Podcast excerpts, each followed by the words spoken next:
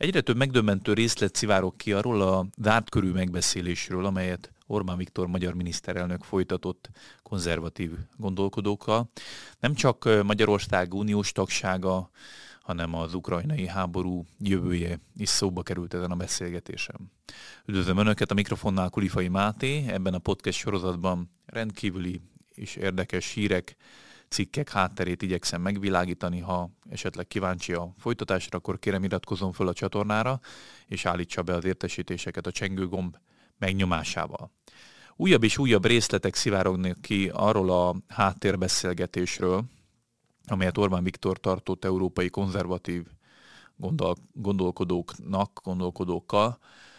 Többek között részt vett ezen a beszélgetésen az osztrák Express című lap főszerkesztője,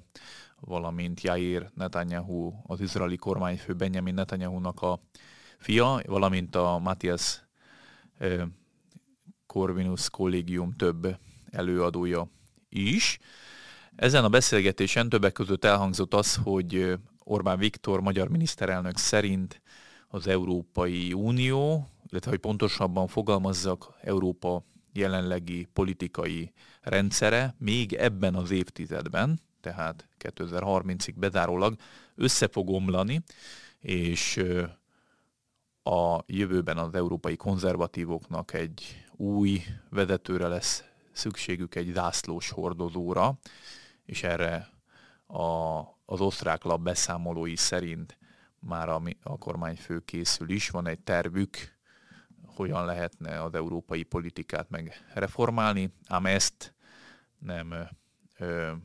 off, vagy on record, vagy hogy mondják ezt, tehát off record mondta, és kérte a részvevőket, hogy erről már ne számoljanak be. Ennek ellenére azért egy-két részlet kiderült ez, erről a beszélgetésről, köszönhetően az Osztrák Express lap főszerkesztőjének, aki két részes cikk sorozatban ö, vette végig, hogy ezen a évelei beszélgetésen mi minden hangzott el. Amúgy a főszerkesztőt Richard Smithnek hívják, micsoda osztrák név. A két részes cikkében arról beszélt, vagy azt írja a főszerkesztő, hogy a kormányfő szerint normális emberek, normális nézetekkel nem akarnak az Európai Unióban maradni, és egyébként kérdésére azt is mondta, hogy határozottan nem támogatja, ismétlem határozottan nem támogatja Magyarország uniós tagságát, de muszáj kvázi támogatnia, mert szüksége van az országnak az uniós tagságra, még ha ez nincs is feltétlenül innyire. Azt, arról is beszélt, hogy milyen konkrét stratégiája és konkrét tervei vannak az Európai Unió megváltoztatására, viszont itt kérte a beszélgető társait, hogy erről már ne számoljanak be, Szkálnoki Boris mondta el a Telexnek. Az viszont kiderült, legalábbis az osztrák lap beszámolója szerint, hogy Orbán Viktor úgy véli, hogy a jelenlegi európai politikai rendszer képtelen lesz sokáig túlélni, össze fog omlani, és amikor rákérdeztek arra, hogy mégis mikor vár, várható a jelenlegi politikai rendszer összeomlása, akkor azt mondta a kormányfő, hogy még ebben az évtizedben, és az európai konzervatívoknak egy akkor, tehát az összeomláskor egy vezetőre lesz szükségük, egy zászlóhordozóra. Azt írja az osztrák lap, hogy egyfajta hagyományokhoz való visszatérést vár Orbán az összeomlás után, majd a miniszterelnök a következőket mondta, hogy ezzel a hozzáállással, amit tanúsít Magyarország, mindig azzal támadnak, hogy ő fasiszta és homofób, de most arra már tudja, hogy ő, ő, egy, ő a szemétláda mindenért, ezt a angolból nem is tudom, hogy lehet jól lefordítani, hogy bastards, de hogy ő a szemétláda mindenért, de nem érdekli, mert ami igazán számít, az pedig a szavazói. Hozzátette, hogy nem csak a választást kell tudni megnyerni, hanem azt is biztosítani kell, hogy a környezete ne legyen mindig ellenséges, és a osztrák beszámoló szerint ő egyszerűen csak egy hazafias keresztény Magyarországot akar. Jó kérdés, hogy vajon ez az új konzervatív készülés, ami a következő években egy teljes politikai összeomlást vár a jelenlegi rendszer tekintve, vajon ez a konzervatív készülés milyen vezetőt fog választani magának. Az sem derült ki, hogy vajon ez a vezetői pozícióra pályázik-e a magyar miniszterelnök,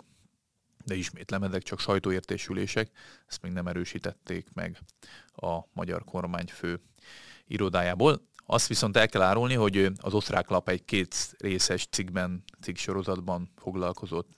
Orbánnak a zárt körű beszélgetésével, és ebből az első rész is már hatalmas vihart váltott ki, mind az Európai Uniós tagság tekintetében, mind pedig a, az ukrajnai háború, illetve a magyar-ukrán viszony tekintetében. Ebből az első részből derült ki az, hogy Orbán szerint nagy bajban vagyunk, mert a nyugat már most háborúban áll Oroszországgal, és egyre jobban rángatják bele a nyugatot ebbe a konfliktusba, és úgy tűnik a nyugat szemszögéből, mint hogyha nem lenne semmilyen más opció, mint egyre mélyebbre menni a háborúba. És azt mondja Orbán, hogy sajnos ebbe minket, Magyarország, magyarokat már nem vesznek komolyan az EU, Európai Unióban, hanem csak úgy tekintenek ránk, mint az őrültekre, legalábbis ezt idézi az osztrák főszerkesztő. Ekkor hangzott el egyébként az a diplomáciai botrányt is okozó kijelentés Ukrajnáról, és most ezt idézem, Oroszország háborús célja, hogy Ukrajnát egy kormányozhatatlan roncsá változtassa, a nyugat ezután nem ünnepelheti majd a megmentését, ez jelenleg sikeresen működik, Ukrajna olyan, mint Afganisztán, a senki földje. A kijelentése nyomán egyébként az ukrán kormány behívatta, bekérette magának az ukrajnai, vagy a Magyarország ukrajnai nagykövetét, és figyelmeztették, hogy már így is eléggé terhelt a két ország kapcsolata, ha lehet, akkor nem mélyítsék még jobban ezt a viszonyt